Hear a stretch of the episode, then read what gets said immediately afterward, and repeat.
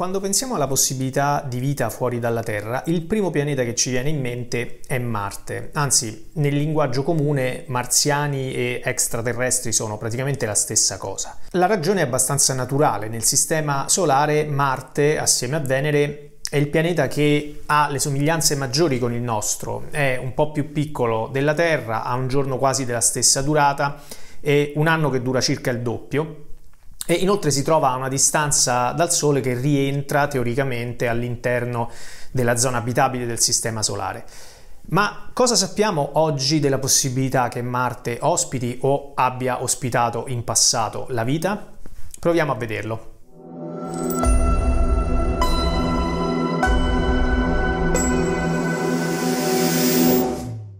L'idea che Marte potesse essere abitato iniziò a diventare molto popolare verso la fine dell'Ottocento. La cosa che scatenò l'idea che esistessero marziani intelligenti fu soprattutto l'osservazione iniziata dall'astronomo italiano Giovanni Schiaparelli di strutture che facevano pensare a canali sulla superficie di Marte. Dobbiamo pensare che all'epoca non esistevano fotografie astronomiche, gli astronomi osservavano il pianeta a occhio attraverso il telescopio e poi cercavano di riprodurre quello che avevano visto attraverso eh, schemi e disegni.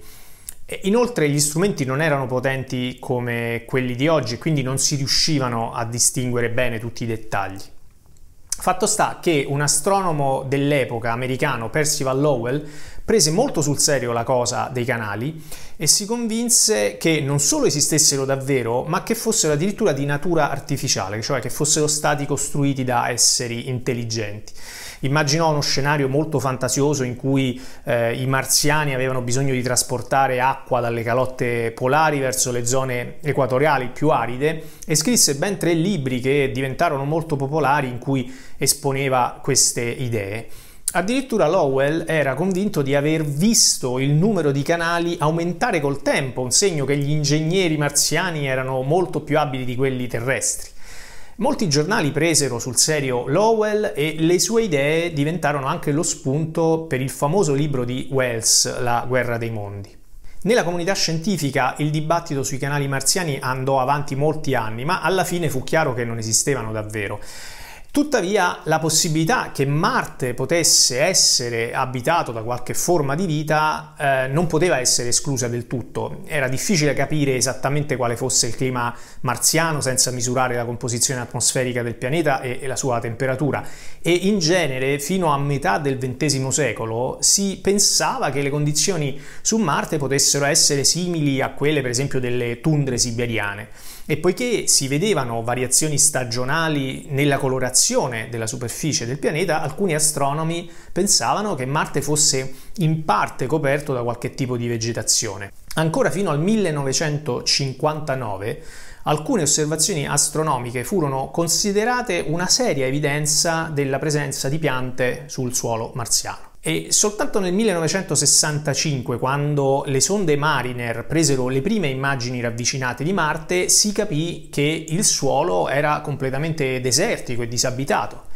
Poi nel 1976 due sonde della NASA, le Viking, scesero sulla superficie marziana e condussero una serie di esperimenti che dovevano servire proprio a svelare la presenza di microorganismi nel suolo marziano.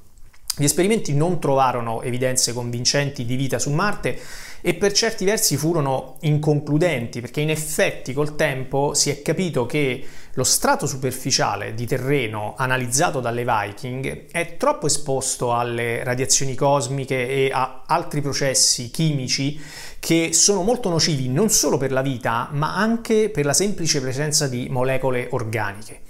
Quindi oggi pensiamo che le Viking non avrebbero potuto trovare prove di vita su Marte anche se ci fossero state.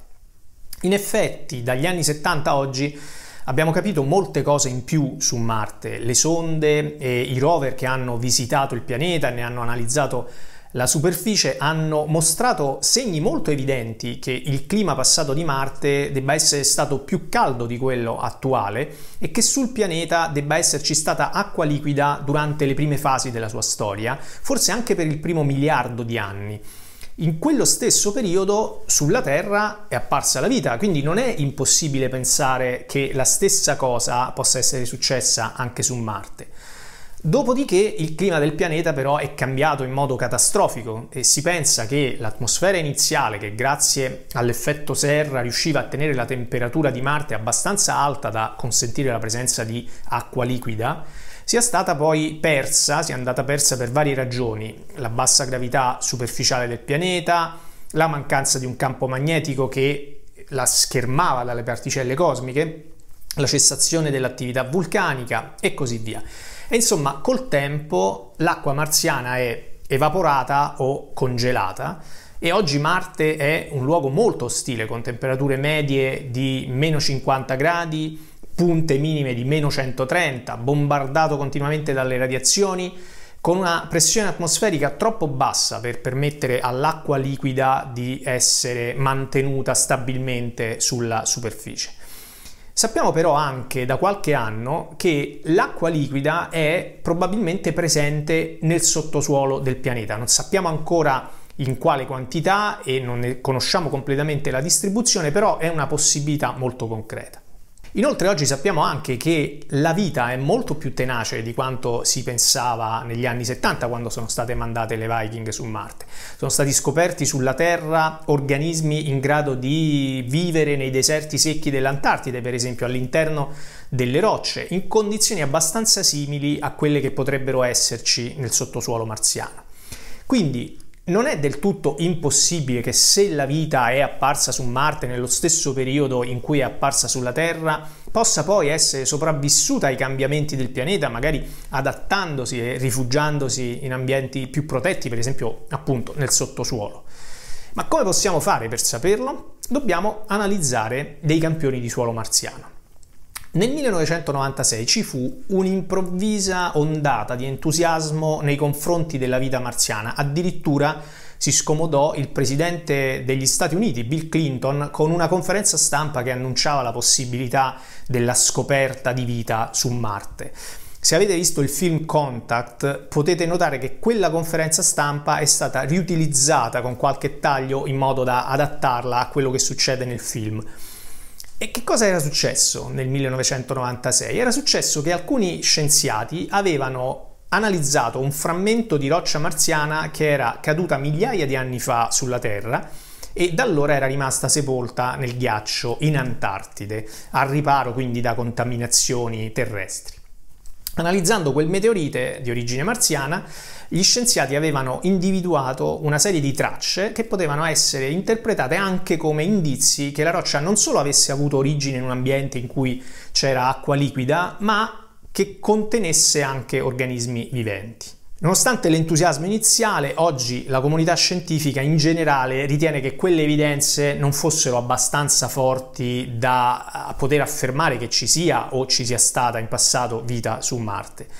Però il fatto che ci sia sicuramente stato scambio di materiale tra Marte e la Terra ci dice un'altra cosa, ci dice che sarebbe in linea di principio possibile che la vita sia apparsa su uno dei due pianeti e poi abbia viaggiato tra l'uno e l'altro. È stato calcolato che alcuni organismi particolarmente resistenti potrebbero in teoria sopravvivere abbastanza a lungo per le migliaia di anni necessarie a coprire accidentalmente la distanza tra Marte e la Terra protetti all'interno di una roccia. È una possibilità molto remota, ma non si può escludere. Quindi, nel caso si scoprisse la vita su Marte, bisognerebbe anche accertarsi che la sua origine sia indipendente da quella terrestre. Insomma, la questione della vita marziana non è ancora risolta e chiusa definitivamente. In effetti, proprio in questi anni sono state progettate diverse missioni spaziali per andare a vedere come stanno le cose. La NASA ha da poco spedito un rover chiamato Perseverance che arriverà su Marte all'inizio del 2021 e proverà a cercare di capire se la vita è mai apparsa sul pianeta e l'ESA manderà tra qualche anno un suo rover chiamato Rosalind Franklin che avrà un trapano in grado di prelevare campioni fino a due metri di profondità e di analizzarli per cercare tracce di vita. E poi in futuro altre missioni proveranno addirittura a portare a terra campioni prelevati su Marte in modo che possano essere analizzati poi nei laboratori terrestri. Naturalmente è chiaro che se ci fosse vita su Marte si tratterebbe di microorganismi, non di piante o di animali, né tantomeno di omini verdi in grado di costruire canali, però sarebbe lo stesso incredibilmente importante scoprire evidenze della presenza di vita, anche se microscopica, o anche semplicemente trovare tracce di vita passata che poi è andata estinta. Se riuscissimo a stabilire che la vita è apparsa in maniera indipendente su un altro pianeta, la cosa potrebbe significare che questo avviene con una certa facilità date le giuste condizioni e quindi che l'universo è probabilmente pieno di mondi abitati. Non sarà facile, ma stiamo facendo di tutto per capire come stanno davvero le cose.